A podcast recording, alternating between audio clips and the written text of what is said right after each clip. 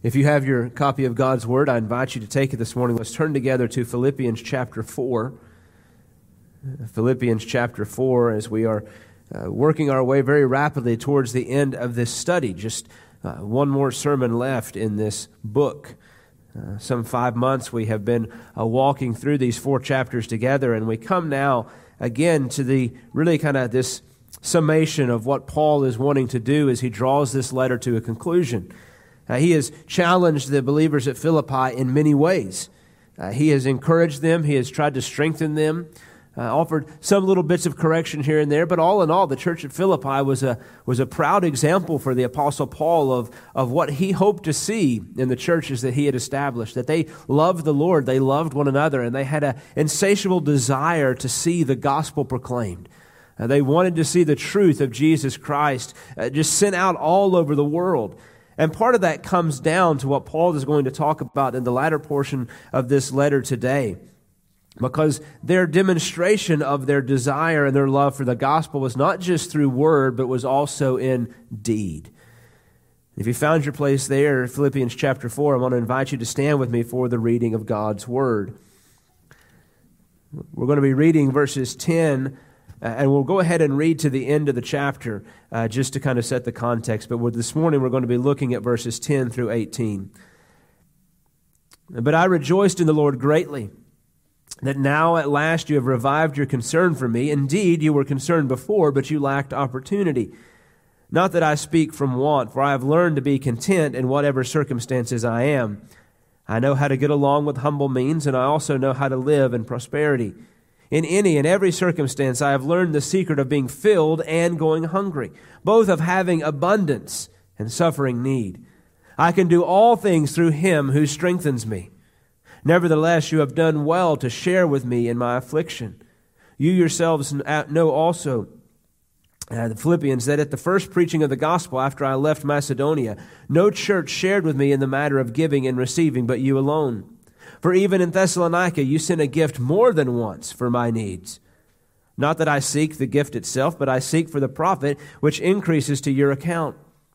But I have received everything in full and have an abundance. I am amply supplied, having received from Epaphroditus what you sent, a fragrant aroma, an acceptable sacrifice, well pleasing to God. And my God will supply all your needs according to his riches and glory in Christ Jesus. Now to our God and Father be the glory forever and ever. Amen. Greet every saint in Christ Jesus. The brethren who are with me greet you. All the saints greet you, especially those of Caesar's household. The grace of the Lord Jesus Christ be with your spirit. And you can be seated this morning.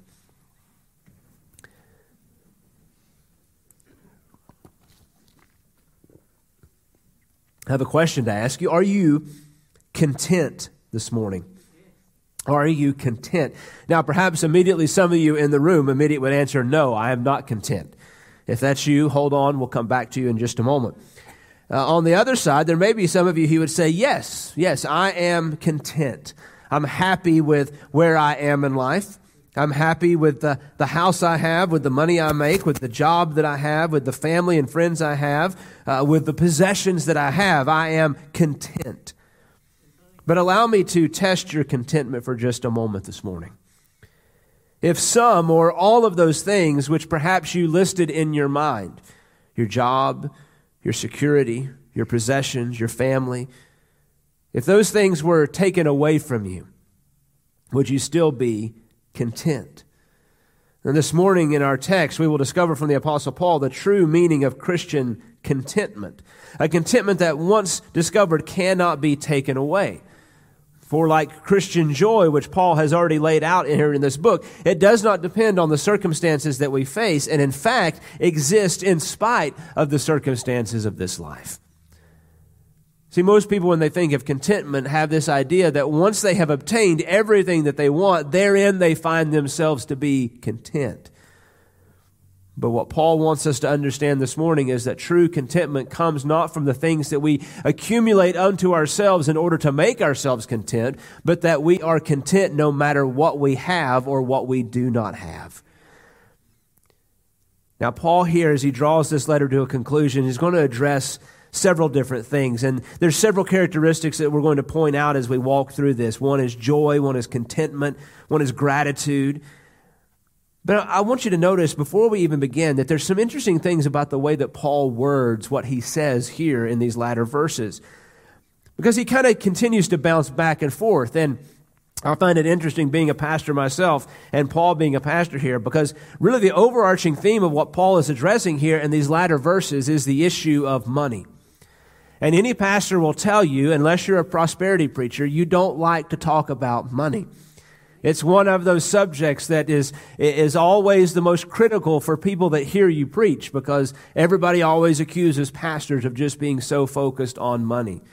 And what we find is that even in the early church, there was still this concern. The Apostle Paul is very careful about the way he words what he says here in these latter verses because he had already been accused at other times and places in the New Testament uh, uh, of being greedy or, or being out for sordid gain because the churches were supporting him in the ministry work that he did. So, as we go through this, you're going to notice that the Apostle Paul says some things that, in the way that we look at it, might seem maybe a little counterintuitive to what he's trying to describe. But what he's really helping them to understand is that he wants them to know that he is thankful for their gift, he is thankful for their provision. But he wants it to be clear that he is not doing so in a, in a manner of, of order just to, to get something from them, but he wants them to know that the gospel is worthy of the support and it's worthy of the work. Now, the first thing that we see here in this passage is, is Paul's joy. And over and over throughout the book of Philippians, as we've studied this over the last several months, we see this word pop up over and over and over again. It's the idea of joy. And he says there in verse 10, But I rejoiced in the Lord greatly. We've, we've, we've, discussed this idea, and, and, and it, it, bears repeating because Paul repeats it over and over. And he's already told us in this passage, uh, in this book, that things that are good and things that are, are concerning are, are worth repeating because we need to remind ourselves of this. But Paul, notice there, he says, I rejoiced in the Lord greatly. Now, Paul's getting ready to talk about the gift of support that the church at Philippi had sent to him while he's in prison. But notice he's not talking about rejoicing in them. He says, I'm rejoicing in the Lord greatly. Because Paul understands that even though this gift is coming from the church at Philippi, that ultimately it comes from the Lord because he is the one who has made provision through the church at Philippi in order for this gift to come to him. All the things that we receive in this life, no matter what source they come through, ultimately they find their source in God Himself. He is the one that provides for us. If you have a job this week that you've attended to, you are employed by some corporation, by some individual, and at the end of the week, you turn your pay, your, you turn your time slip in, and they cut you a check. You are being paid by that employer, but ultimately you are being paid by God because God has provided that job for you. He has given you that source of income. He has given you those things. And so Paul says, I'm rejoicing in the Lord greatly. He was overwhelmed with this joy. And notice what he says. He says, Because you have revived your concern for me. Indeed, you were concerned before, but you lacked opportunity. You remember that Paul is, is under house arrest there in Rome, chained to a prison guard 24 hours a day. Every eight hours, that guard would be changed. Somebody new would come in, but Paul was limited in the amount of things that he could do. Although he had been given great opportunity to have other people to come in and to share with them and to talk with them, he wasn't isolated completely. He was still very limited in the things that he could do. He couldn't go out and have a job. He couldn't go out and do the things that he had yet done in his ministry previously. But as Epaphroditus had come to Rome with a message from the church at Philippi, he had also brought along with him a gift to the Apostle Paul. This generous gift had arrived there from the church, and Paul was joyful in it. Because Paul understood that what was happening here was, again, God's faithfulness in providing for the Apostle Paul in his time of need. Paul could have sat back and said, I don't know what's going to happen, but he trusted the Lord. He knew that at some point the Lord would bring along exactly what he needed, and God just so happened to use the church at Philippi to answer that prayer. Because God uses means. God uses each one of us in this room. I, I would say that if we went around the room this morning, almost all of us could probably share a moment where we have been a part of something that God did through us that ministered to somebody else that we had no idea the impact it would have. We were just trying to be obedient to the Lord's guiding. And by doing that, the Lord used it in such a way to have a powerful impact. And that's exactly what we see happening here. Paul was filled with joy because of what the Lord was doing. It was just this continual reminder that the Lord was faithful to him. He continued to see God's answered prayers. Now, Paul says that they had revived their concern. What does that mean? He says that you have revived your concern for me. Well, it tells us that in the past that they had supported Paul. He, he addresses that later on in the verses. They had strongly supported Paul. Uh, they had give abundantly in consideration of, of really uh, what a small church and really how kind of poverty stricken they were in and of themselves. They had given above and beyond what was expected of them to do. But for some reason or another that's not mentioned to us in the text, their support had waned. It had been cut off. They hadn't sent anything else. And we don't know yet what, what has happened there. But now, Paul says, it has been revived, or in another word, it has bloomed again. The word that Paul uses here, it really calls to mind what happens uh, to the trees at the end of the summer and the autumn season. The trees, the leaves fall off and they appear to have died right? They're just bare trees there. And you go all through the winter and you look up on the mountains and you see these bare tree trunks there. But then the springtime comes and the weather begins to warm and those trees begin to bud and to flower and to bloom and the leaves come back out and it's refreshed again. And this is the language that Paul is referring to. He says, now, he says, you had slacked off, you had left off in your giving. He says, but now it has been revived again. You are doing exactly what God had intended for you to do. You had revived your concern for me. So you remembered me. You remembered me in the sacrifice that I've made. You've remembered me in the difficulties that I've walked through. But now remember, Paul here wants to be very careful. Because he's rejoicing in the Lord's provision. He's rejoicing in God sending this gift through the church there. But he doesn't, again, want them to think that he's upset at them. He, he's addressing a, a tender subject here. He's saying, now, guys, you used to give all the time. You used to support everything I was doing, but then it all stopped. So Paul wants him to understand. He says, indeed, you were concerned before, but you lack opportunity. Paul says, brothers and sisters, don't think that I'm upset at you because your support waned. I understand that it was not because you were lacking in your concern of me. It wasn't that you had decided that you didn't like me anymore, that you didn't want to support the ministry. He said it was just due to a lack of opportunity. Paul knew their heart for him because he had labored alongside of them for so long. He knew how much he loved them and he knew how much they loved him. He knew how much they loved the gospel. And he knew that had they been able to, they would have continued to faithfully minister with him in his work. Now, we don't know the reason why. We don't know the reason why it waned. We don't know what the lack of opportunity it was. It could have been just the difficulty of getting something to Paul. Where Paul was in Rome was a, a far distance of travel from where they were in Macedonia and Philippi. It could have just been the difficulty of getting there. Maybe they didn't have the right contacts or the source of information to get him there until they were able to send Epaphroditus. Or it could have been that they had gone through a season of their life as well where they just didn't have the resources in order to be able to do that. But Paul says, I am thankful now that now that the opportunity has been presented to you again, that you have continued in the work that God called you to do through supporting the ministry. Brothers and sisters, there are times where the opportunity is not there for us. It may be because we just don't have a way to do it, but there are times where the opportunity is there because we just can't do it. But what we need to understand is that that's okay, but that we also need to understand what the apostle Paul is saying here is that when the opportunity is there and we can do it, that we should. He told the church at Galatians, he says, So then, while we have opportunity, let us do good to all people, especially to those who are of the household of the faith. We should be looking for those opportunities that God gives us, and we should be taking advantage of those opportunities. So there was this joy that Paul had in the work of the ministry, but in the provisions that God was making through the church there at Philippi. But secondly, I want you to notice Paul's contentment. And look at verse 11 and 12. He says, Not that I speak from want, for I've learned to be content in whatever circumstances I am. I know how to get along with humble means. I also know how to live in prosperity. In any and every circumstance, I have learned the secret of being filled and going hungry, both of having abundance and suffering need. Now, again, at the very first part of this verse, Paul is pointing to the fact that he wants to be careful in the way that he words these things. He's going to talk about his life. He's going to talk about some of the things that he has endured. And he says, I don't want you to think that I speak from want.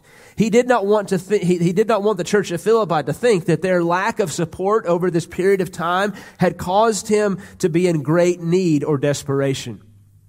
He didn't want them to think, I've been suffering and it's all because of you. It's all because you didn't send what you should have sent when you should have sent it. But he also didn't want them to think that in the midst of his joyfulness, that he was exhibiting greed. In all the honesty that Paul has here, he wants them to understand that he's not trying to guilt them into sending him more money, but that he wants them to know that the gospel needs to be supported and that God works through them in faithfully doing that work.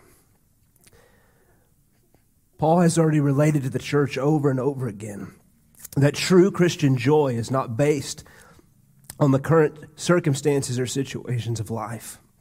Paul taught and believed that those who are Christian leaders are entitled to be supported in their work. They're entitled to be provided for by the church. Listen to what Paul says in various places throughout the New Testament. Galatians chapter 6. One who is taught the word must share all good things with the one who teaches them. Let the elders rule well, who be considered worthy of double honor, especially those who labor in preaching and teaching.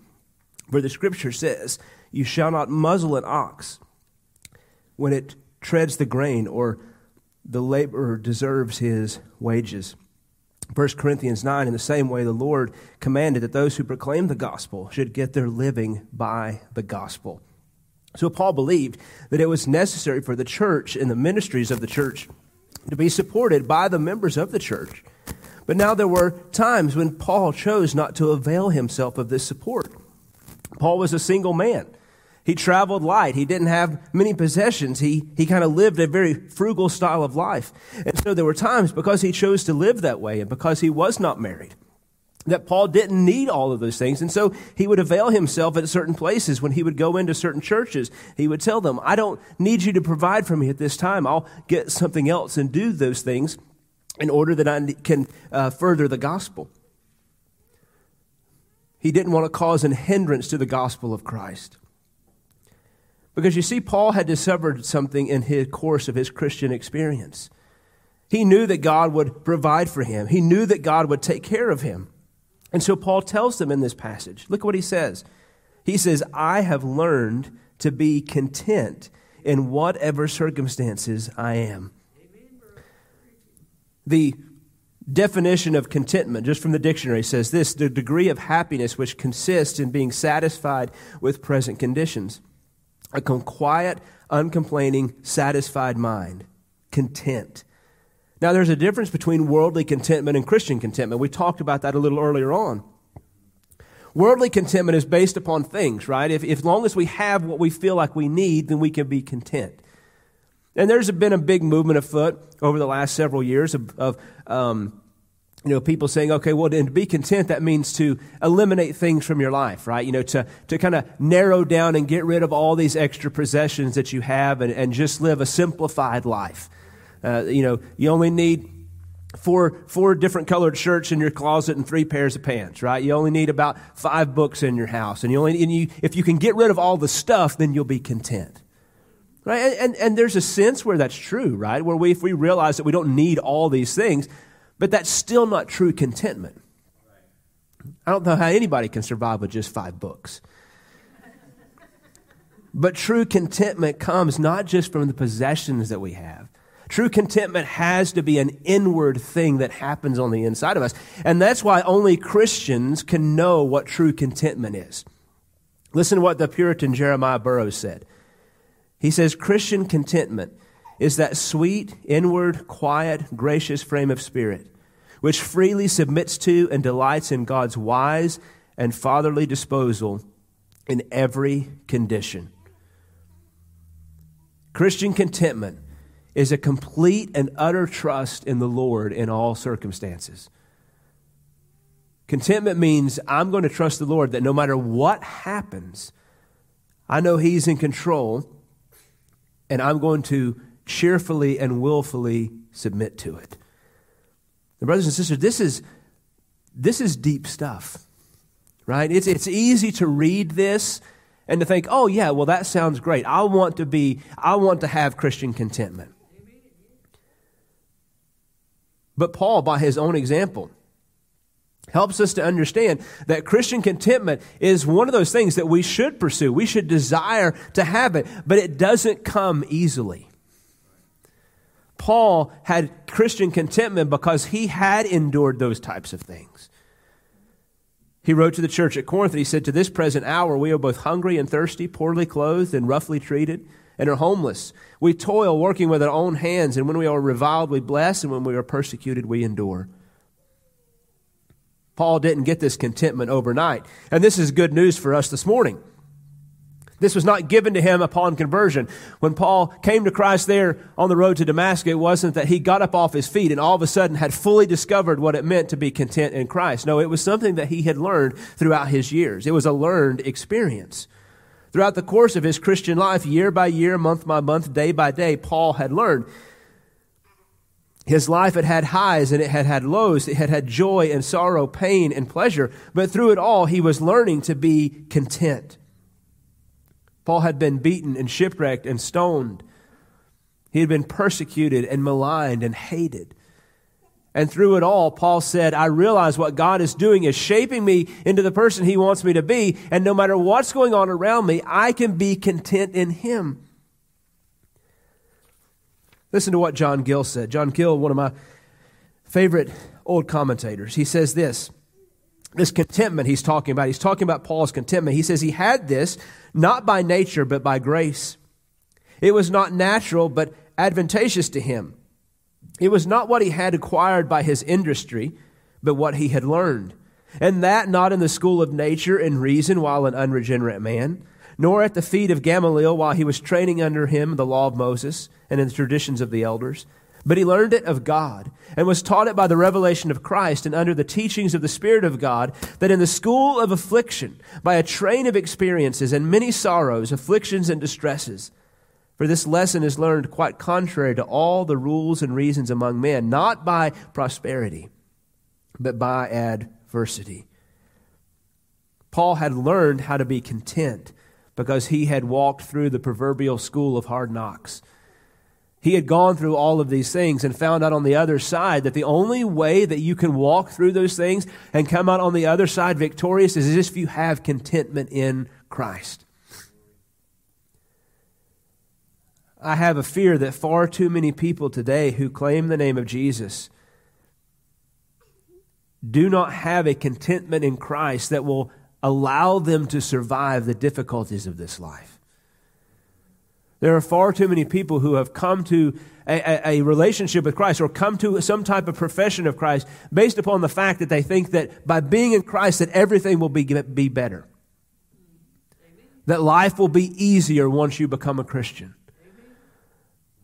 But brothers and sisters, what Paul is helping us to understand here is that life becomes oftentimes far more difficult once we are a Christian.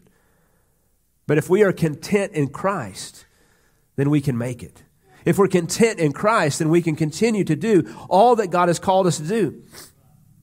Now, there are those of us in this room who have faced great difficulty in different seasons of our life. We've had sickness, we've had pain, we've lost loved ones, lost children, lost parents, lost our jobs, walked through seasons of difficulty. But none of us have gone through some of the things that the Apostle Paul has. And think about how fickle our emotions and our contentment have been and the things that we've walked through. And so this morning, what the Apostle Paul is challenging us to is this idea of true Christian contentment. And he wants them to understand, brothers and sisters, if you're not there yet, it's okay, but get there as quickly as you can. He said, I have learned this. He said, and you can learn it as well. And this is what we so desperately need in our Christian culture. What we so desperately need in the world in which we live. Brothers and sisters, if you've not been paying attention to what's going on in the world around us, Christianity is, is very quickly becoming the ostracized group of people in this world. There are things that are being done both politically and culturally to try to malign Christians as much as possible. And if it happens, then, then God is allowing those things to happen for His good will and His good pleasure, but we must prepare ourselves for what that means as believers. And when those things come, we must be content in Christ and not content in the things that we have in this life. Paul had already pointed to this earlier in the book of Philippians because he talked about that he had lost everything, right? He says, I have suffered the loss of all things and count them rubbish so that I may gain Christ. Paul said, It's worth throwing everything away in this world as long as I have Jesus. And if I have Jesus, therein I can be content in every circumstance. Jesus pointed to this ideal when he was preaching the Sermon on the Mount. When he said, Don't worry, saying, What will we eat, or what we will drink, or what will we wear for clothing? For the Gentiles eagerly seek all these things, but your heavenly Father knows that you have need for all these things. But seek first his kingdom and his righteousness, and all these things will be added unto you. So do not worry about tomorrow, for tomorrow will take care of itself. What is that? That's contentment. Contentment means not worrying about tomorrow. Contentment means not worrying about what's going to happen. Contentment means trusting in what God is doing because He will provide and keep us. Paul was totally dependent upon God, and therefore he was dependent on no one else. It was the reason that although Paul was appreciative of the gift here of the church, he could say, Brothers and sisters, I'm thankful that you have sent this to me. He says, But I want you to understand that even if you didn't send it to me, he said, I would still rejoice in the Lord. I would still be content in Christ because he's going to provide for me one way or the other. But Paul says that this was a powerful secret. I love the language that Paul uses here in verse 12. Go down there to the middle of the verse, and he says, I have learned the secret of being filled and going hungry. Here in verse 12, Paul reiterates what he's already really stated in verse 11. And he gives some practical examples of what that contentment means like in the Christian life because he says, I've known what it means to live with humble means and how to live in prosperity, of being filled and going hungry. And really, these are such polar opposites of one another. Humble living, having little, means just to, the essentials to get by. It's really the idea of, of living in poverty. It's like walking along with, with, with holes in your socks and your shoes and, and clothes barely enough to hold on to your body. you you just have just barely what you need to stay warm and get by. And Paul says, I've been there. And he says on the other side, he says, I've been prosperous. That word means abundance or an overflow. It means more than enough. That means going from having one pair of pants and one pair of shoes to having a whole closet full of clothes. Paul says, I know what it's like to be in both places. But why does he point that out? Because again, he's calling us back to this idea of contentment. Because contentment in life is needed whether you have a little or whether you have a lot. And you might think that is, is, is, is would be contra- contradictory to one another, right? If you have a little, yeah, you would need to learn how to be content. But if you have a lot, why would you need to learn how to be content? Well, listen to what Calvin said. He says prosperity is want to puff up the mind beyond measure, and adversity, on the other hand, to depress. When we have little, we need contentment because we can begin to say, Oh, woe is me. Look at how little I have. I don't have as much as the guy across the street. I don't have as much as, the, as my family does. Woe is me, how depressed I am. We need to learn contentment. But in prosperity, we can begin to say, Oh, look at me. Look at how much I have. I have more than enough. Right? I don't, I don't need anything. I don't need anything from God. I don't need anything from anybody else. I'm puffed up with pride. But you need contentment. Paul says, I've learned what it means to be filled and to go hungry. Again, Paul is setting polar opposites here. Being filled is like a scrumptious multi course meal, fed beyond satisfaction, just overstuffed with food. And then he says to be hungry, that means really to starve, to have nothing before you to eat. He says, I know what it means to have abundance and to suffer need. Why? Because Paul says it's not about what we have, it's about the state of mind that we are, and that is to be content. But in the middle of that verse, Paul says he has learned the secret. And it's interesting because that word that Paul uses there for the word secret speaks to the idea of mysteries. And it's really to come from the idea of, uh, at the time in which Paul would write this, there were lots of different groups and sects that were out there of, of people who would teach these mystical religions. And, and a lot of them would talk about, oh, well, you need to come to us to learn this secret thing or this mystery. And only those who were indoctrinated or who were uh, welcomed into this group could understand or know this. And that's the language that Paul uses here. Paul says, What I've learned through contentment is not something that just everybody can know, but it's something that is taught through Christ. It's a secret that we're introduced to in our relationship with Him. It's something that He unveils to us and gives to us in order that we may live this life in complete trust and satisfaction in Him. True contentment is not something that can be learned by the normal person. It can only be grasped by those who are inside of Christ. It's a secret that can only be discovered by the Christian as they commit their lives to the absolute pursuit of it. Brothers and sisters, Christian contentment does not come just by reading about it. It comes by the pursuit of it. We have to pursue contentment. We have to lay aside those things. We have to trust in Him and we have to be willing to say, okay, God, I want to learn contentment. And then we have to be ready, whatever may come. Because sometimes it's not going to be easy to learn contentment. Paul says in 2 Corinthians, but in everything, commending ourselves as servants of God in much endurance, in afflictions, in hardships, in distresses, in beatings, in imprisonments, in tumults, in labors, in sleeplessness, and in hunger. That's what it means to be content. You don't see that verse engraved on a doily and hanging on the wall of people's dining rooms. Right? Hardship, distress, beatings, imprisonments. But this is what it means to be content. When Paul talks about this, like he, he's not just talking about some lackadaisical Christian life. He says, brothers and sisters, I have endured these things. And he says, I want you to know because I have walked through this season of life, he says, I'm come out on the other side, and even though I'm still suffering, he says, I can boldly stand before you today and tell you that you can find contentment in Christ. You can find satisfaction in Him that no matter what you're walking through, that it will be okay.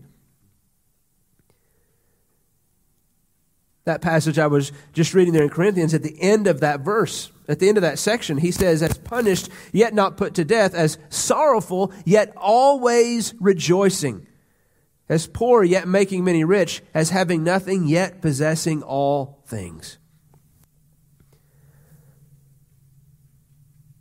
Paul points to this idea of being a secret. It was something he learned, something that was taught to him, something that he discovered in his pursuit of Christ and who God wanted him to be.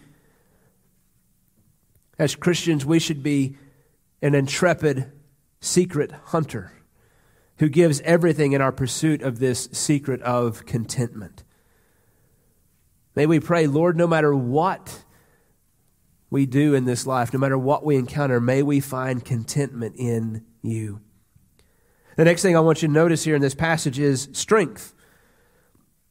Look at verse 13. He says, I can do all things through him who strengthens me. Now, there is perhaps no other verse in the Bible that is so misconstrued, twisted, and misapplied as this verse here.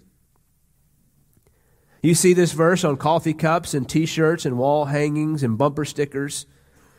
Now, I want you to not, I want you to misunderstand me this morning. It's not that this is not a wonderful verse. This is a wonderful verse. This is an incredible verse. And it's not also that it doesn't apply to believers today. It does apply to believers today. But, but let me tell you something this morning. This verse is not about your football team winning next Sunday. It's not about you sticking to your diet after your New Year's resolution. It's not about your golf game. It's not about a myriad of other bad applications. You hear people say, Oh, I can do all things through Christ who strengthens me. Yes, brothers and sisters, you can when this is applied to the right and proper context. So, what is the right and proper context here? Again, this goes back to why it's so important that you don't build a theology of belief on one verse plucked out from the context that it's in. Because what has Paul been talking about here? Paul has been talking about Christian contentment, satisfaction in Christ despite the circumstances of this world.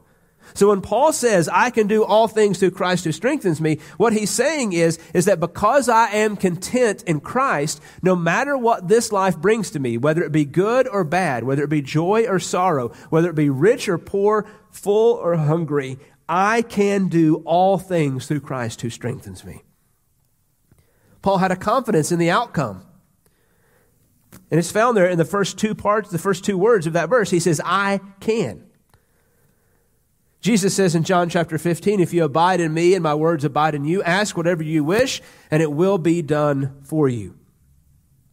Again, those are dangerously misconstrued words sometimes. Ask whatever you wish, and it will be done for you. Okay, Jesus, I want a new car and a bass boat and a house at the lake. Now we just wait. But what is Jesus saying here? He says, if, my, if you abide in me and my words abide in you, then ask whatever you wish and it shall be done for you. The context is, is that if you're in Christ and He's in you, then the things you're going to ask for are the things that He desires for your life and the things that He does want to give you. So we are directing our thoughts and our minds towards Christ. And in doing that, then we receive those things. We see that ability to say, okay, God, here's what I want. And God says, okay, yes, that's exactly what I want for your life. Here you go. So Paul says, I can do these things because he has confidence in the outcome. He knows that whatever he sets out to do in obedience to Christ, that he can do no matter what the journey looks like. He says, I can do those things. Now, he's, he's not talking about a self righteous kind ofness. Paul is not saying I in the sense of being self righteous. He's talking about this determined ability, and he realizes, Paul, if you read his letters, he realizes and, and proclaims his own inability over and over again. But what he's saying, he says, I can do these things because of who God has made me to be, because of who Christ is in me. And notice what Paul says, because he's talked about already this idea of contentment and the things that he has suffered through. And he says, I can. Not that I hope to, or I should be able to, or if I'm lucky, then I'll be able to do this. No, Paul firmly plants his feet on this assertion I can. Because that's what contentment is all about. If we're content, then we can.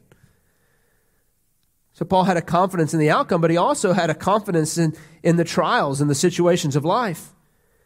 Listen to what Albert Barnes says. He says, How cheerfully should we engage in our duties and meet the trials that are before us, leaning on the arm of our Almighty Redeemer? Let us not shrink from duty. Let us not dread persecution. Let us not fear the bed of death. End quote. Paul says, I can what? Do all things. Paul was not talking about doing whatever he wanted to do. He was talking about doing those things which God called him to do. He was talking about walking through the seasons of life that God would ask him to walk through, to walk through the shipwrecks and the beatings and the imprisonments and the trials, to walk through seasons of plenty and seasons of lack, to walk through seasons when he was hungry and seasons when he was full. He says, I can do all things. And as Albert Barnes says, we shouldn't shrink back from that thought. As, as humans, as, as Americans, we have this, ten, this, this tendency to think, okay, well, I'm going to pray that everything will be good for me. I don't think any of us wakes up in the morning and says, okay, tomorrow, Lord, I pray that I will have a little to eat and that I'll be hungry for the rest of the week. And we shouldn't pray that way. We should pray that God would give us exactly what we need, and we know that God will give us exactly what we need. But what Paul is helping us to understand is that if we walk through those seasons, that we can do it because God has given us His strength. That no matter where we are, Paul says, I can do all things. All things good, all things bad. When the road is easy and when the road is difficult. Brothers and sisters, when God causes you to walk through seasons of joy or when God causes you to walk through seasons of sorrow, you can do all things. But why? He says, I can do all things through him who strengthens me. There was a source of this ability, there was a source of this power, and that was through Christ. This again is where we understand that this kind of contentment, this kind of power, comes not just from being a human, not just from living on this earth, but by being a believer in Jesus Christ. If we are in Christ, through Christ, we receive those things that we need. God has given us His Holy Spirit to guide us and to direct us and to give us all things that we need according to our faith in Him. He says it was Christ who strengthened him for this endurance. It was Christ who strengthened him to walk through and to do all things. Paul looked back at his life and he looked ahead at his future and he says, I know what Christ has done, what Christ is doing, and what Christ will do in my life, and it has given me the strength to do whatever I need to do. Paul said to the church at Ephesus, finally, what be strong in the Lord and in the strength of his might. He wrote to Timothy in 2 Timothy, You therefore, my son, be strong in the grace that is in Christ Jesus. Again, to the church at Ephesus, that he would grant you, according to the riches of his glory, to be strengthened with power through his Spirit in the inner man. The word that Paul uses here for strengthen is a word that means a act that is both present and continual. It's something that God was doing in Paul's life now, and it's something that God would continue to do through Paul's life throughout the entirety of his life. Paul had a full dependence upon Christ for his help and his strength. This idea of being strengthened was the idea of being infused with something. And this infusing of something gave Paul what he needed in order to endure. I remember when my grandmother was still alive. She used to have to go on a regular basis to have uh, iron infusions. She didn't have enough iron in her blood, so she would get very weak, very tired. So we'd go over there to Clyde, go in the office, they would give her an iron infusion. You know what was amazing? Is just by sitting in a chair and having some iron put in your blood, the amount of energy that it would restore to her, the amount of, of, of vitality that would give back to her, right? Because she was lacking in something. And when that thing that was lacking was restored, she had the strength to do what she needed to do. And so Paul says we are lacking in the strength that we need in order to be content. We are lacking in the strength that we need in order to endure. But God will infuse us with that strength through Jesus Christ. He gives us exactly what we need in the moment that we need it. One commentator said, What Christ wants Paul to do, Christ enables Paul to do. Where the finger of God points, the hand of God provides the way. I want you to notice next the gratitude. Look at verses 14 through 16. He says, Nevertheless, you have done well to share with me in my affliction. You yourselves know, Philippians, that at the first preaching of the gospel after I left Macedonia, no church shared with me in the matter of giving and receiving, but you alone. For even in Thessalonica, you sent a gift more than once for my needs. Again, Paul is being careful here. He wants them to understand this level of contentment because that was what they needed to learn. They needed to understand that Paul was content no matter what happened. He wanted them to be content, but again, he did not want them to think that he was not grateful for the generosity that they had shown him now and that they had shown him previously. So he says, Nevertheless, notwithstanding, he says, You have done well to share with me in my affliction. It was a good thing that they were doing in sending this gift to Paul. This gift was a tangible demonstration of their love and care for him and of the gospel work. The gift that they were sending was a sharing of a struggle that they were hoping to alleviate the burden that was upon Paul. They wanted him to not suffer. They didn't want him to feel like things were, were being chaotic around him. So they said the best thing that we can do is send a gift to him in order to encourage him and strengthen him in the faith. They were faithfully practicing what Paul had already referenced earlier in the book of Philippians. Remember when he said to think not of yourselves, but to think of others more highly than you.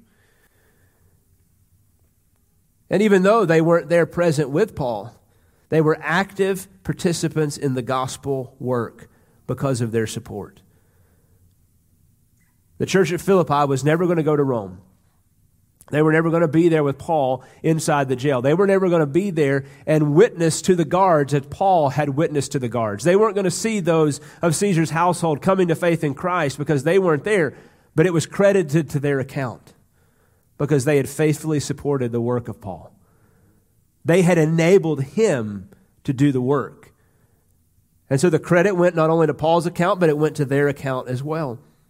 It's the same day. Those who support the work of the gospel, what those who they support do is attributed to those people's accounts. 3 John chapter 1. He says, Beloved, you are acting faithfully in whatever you accomplish for the brethren. And especially when they are strangers and they will have testified to your love before the church, you do well to send them on their way in a manner worthy of God for they went out in the name, the sake of the name, accepting nothing from the Gentiles. Therefore, we ought to support such men, that we may be fellow workers with the truth. Paul talked earlier in the Philippians. He says, You are all partakers of grace with me. He says, It is a good thing that you are doing in supporting the work here, in supporting me, and supporting the gospel. But he also harkens back to what they had done before because he wants them to know that he's not just thankful for what they're doing now to support the work, he's thankful for what they did previously to support the work.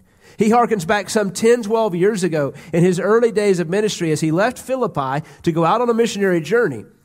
He says, You were the only church that supported me. He says, After I left Macedonia, no other church shared with me in the matter of giving and receiving but you alone. Paul uses accounting terms here uh, for giving and receiving to describe how the church at Philippi had interacted with him. Think about that. That only one church was supporting Paul's intensive ministry. But with God's help, it was more than enough. Now, later on, other churches, including those at Thessalonica and Berea, would also begin to support them. But Paul had never forgotten the faithful and generous support of the believers at Philippi. At a time when nobody else supported him, Paul said, You were the ones who stepped up. You were the ones who believed. You were the ones who faithfully sacrificed for the work of the gospel. Now, finally, I want you to notice the reward. Look at verse 17. He says, Not that I seek the gift itself, for I seek the profit which increases to your account. But I have received everything in full and have in abundance. I am amply supplied, having received from Epaphroditus what you sent, a fragrant aroma, an acceptable sacrifice, well pleasing to God. Lest Paul be accused of greed or taking advantage of the believers at Philippi, which was often what his adversaries and critics would do. He points out that his joy here is not only in the fact that they helped to provide for his needs, but more importantly, Paul was thankful and, and joyful at the fact that what they did would be applied to their spiritual account. Paul knew that there would be a temptation for those to accuse him of seeking the gift itself. But he said, No, he said, I seek for the profit which increases to your account. Paul knew the knowledge that their gift, what they had done, was an act of worship and sacrifice to God. And through it, they would receive the blessing of God. Every gift that they had given Paul had left their hands physically and ended up with Paul, but they received back to themselves a powerful spiritual blessing. They would receive back to themselves a powerful physical blessing at times. One commentator says God is a good bookkeeper. He will settle all accounts and he pays big dividends. Proverbs chapter 19 One who is gracious to a poor man lends to the Lord, and he will repay him for his good deed. Matthew chapter 10 He who receives a prophet in the name of a prophet shall receive a prophet's reward, and he who receives a righteous man in the name of a righteous man shall receive a righteous man's reward. And whoever in the name of a disciple gives to one of these little ones even a cup of cold water to drink, truly I say to you, he shall not lose his reward. The Lord is faithful to take care of those who take care of others.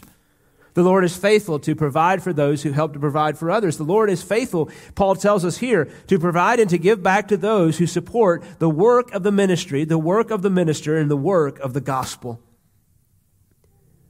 Now, we don't know how much money they sent to Paul here in Rome. But notice what Paul says in verse 18. He says, I've received everything in full. Basically, he says, Brothers and sisters, you don't know anything else. He says, The account is paid off. And he says, and have an abundance. The gift was so abundant that Paul could write back to them and say, I don't need anything else at this time. You've done more than enough. I've received everything in full.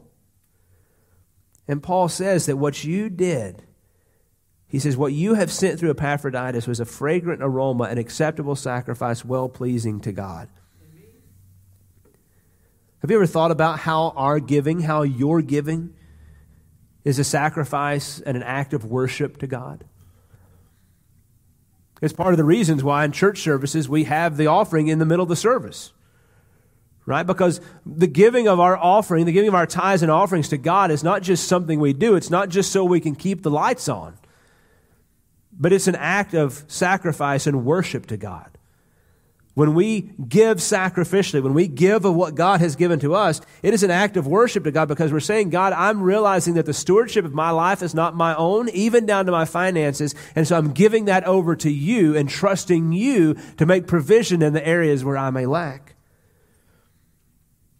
It's interesting that the language that Paul uses here, he calls it a fragrant aroma and an acceptable sacrifice. An acceptable sacrifice means one that God desires and the one that God receives.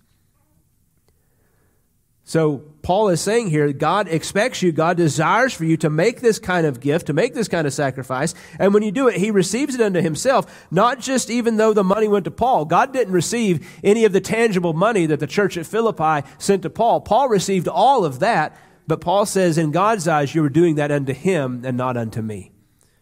You were giving a sacrifice to God and not just a gift to Paul.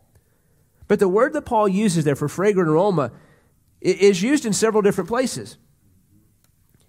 It's used of Christ in Ephesians chapter 5. It says, And walk in love, just as Christ also loved you, and gave himself up for us, an offering and a sacrifice to God as a fragrant aroma. And Paul uses it in 2 Corinthians, For we are a fragrance of Christ to God among those who are being saved and among those who are perishing. To one, the aroma of death to death, and from other, an aroma of life to life. And who is adequate for these things? Paul says, This is how beautiful your gift is to God. It is not just a well pleasing sacrifice, but it is a pleasant aroma to Him. It's the hearkening back to the, to the aroma of the sacrifices in the Old Testament. When those things were done, it was well pleasing to God. The smell of the sacrifice went up. And as Christ was sacrificed on the cross, the aroma of that sacrifice was well pleasing to God. As the gospel is preached and the truth is proclaimed, the aroma of that is well pleasing to God. And as Christians faithfully support the work of the gospel through giving of money or time or energy, it is a well pleasing aroma that is satisfying to God. William Barclay said, He who gives makes himself richer, for his own gifts opens up to him the gifts of God. Now, we're not even come where anywhere close to venturing into the region of prosperity gospel. We're not talking here that if you give a thousand, God will give you back ten thousand. We're not making promises here that if you give this much money, then God will make your children behave better or make your marriage better. But what Paul is very clear here in is that if we support the work of the gospel, as we support the work of the ministry, that God is pleased by that. And look at verse 19. He says, And my God will supply all your needs according to his riches in glory in Christ Jesus. Now, again, we could just pluck that verse out, right? And just say, My God will supply all your needs according to his riches and glory in Christ Jesus. And what a beautiful promise that is. But again, it's devoid of the context if we don't understand what Paul is talking about here. He says, brothers and sisters, as you sacrifice and give to the work of the ministry, as you give and sacrifice and make an offering unto God, And sometimes you do that in such a way that sacrificially. He says, and maybe you don't understand how you do it, but you do it because you want to please God and you want to honor Him. He says, in that context, He says, my God will supply all your needs. He says, you don't have to worry about what's going to happen. He says, because God will take care of those things for you. And next week, we're going to begin there. Because there's a lot to unfold in that, in that beautiful promise that Christ has given us. Paul's going to open up as he finishes out, really, this is his doxology at the very end of this chapter. But, brothers and sisters, let us long for this idea of true Christian contentment. Let us ask God and pray to Him that He will help us to live this life in such a way that no matter what we are enduring or walking through, that we can be joyful and content in Christ because he know, we know that He is strengthening us to endure all things. Let's pray together. Father, we thank you for this time. We thank you for, Lord, just the instruction from your word. Lord, I don't think there's anyone in this room this morning, myself included, who could stand up and say that we have discovered what it truly means to be content in you. We have not fully learned that lesson yet. But Lord, we desire to. This world tells us that there are all these other things that will satisfy us and content us. But Lord, we know that true contentment comes from Christ. And that if, Lord, if everything that we love, hold, and cherish and cling to today disappears tomorrow, that you will never leave us nor forsake us. And that being content in you is what we need to endure in this life.